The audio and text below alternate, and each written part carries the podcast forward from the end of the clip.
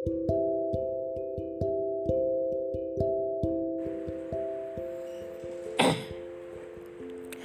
kawan, selamat datang di podcast saya Kita Historical. Kali ini kita akan melanjutkan Tentang Catatan Hindia Belanda Tentang Mengapa Indonesia Atau Nusantara Begitu penting dalam jalur perdagangan.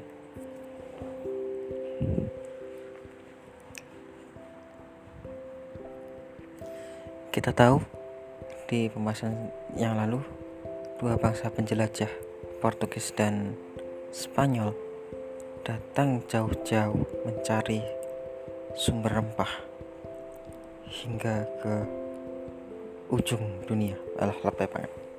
Mungkin itu yang dianggap oleh mereka. Mereka rela berlayar jauh dari tempat asal mencari sumber rempah-rempah yang harganya setara dengan emas. Lalu pertanyaannya, mengapa mereka harus menempuh jalur sejauh itu? Mengapa mereka tidak membeli ke pedagang yang lain? Seperti Turki ataupun India ataupun Arab kawan di masa itu bisa dibilang hampir sama seperti saat ini perang dagang ada keengganan untuk membeli produk dari lawan sehingga mereka harus mencari rute baru. Mencari ke sumbernya langsung tanpa harus berantara peran Indonesia dalam dunia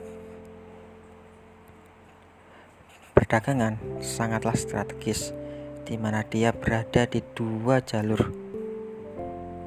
Jalur sebagai perdagangan barang-barang mewah dan jalur perdagangan rempah-rempah.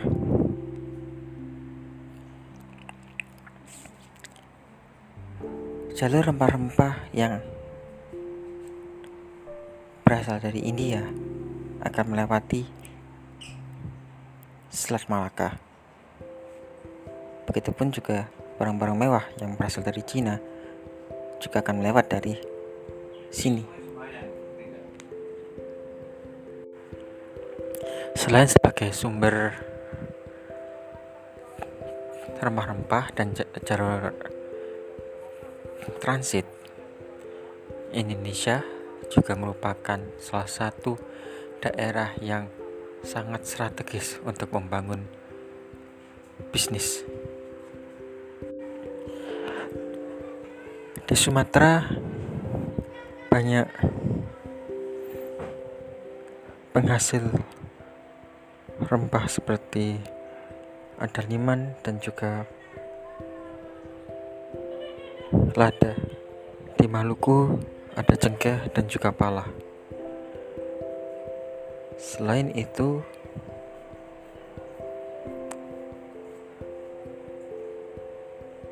mereka juga mendapatkan suplai rempah-rempah dari negara lain seperti Cina maupun India. Maka bisa dibilang selain penghasil rempah, mereka juga tempat pasar yang strategis. Baik dari dalam maupun luar rempah-rempah menjadi barang yang luar biasa. Sehingga tidak heran jika Portugis langsung membuat pangkalan di Malaka karena mengira sumbernya ada di sana walaupun aslinya ada di Maluku. Begitupun dengan Belanda. Belanda yang datang ke Banten mengira mereka sudah sampai di sumbernya. Padahal di daerah barat adalah daerah transit. Maka mereka membuat pos jaga sekaligus kantor perniagaan yang menangani jual beli. Monopoli mulai diterapkan dan itulah yang menjadi awal dari kolonialisme di Nusantara. Mungkin itu yang dapat saya sampaikan.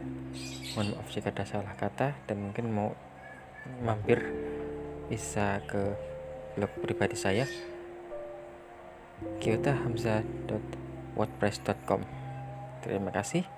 Sampai jumpa di postingan berikutnya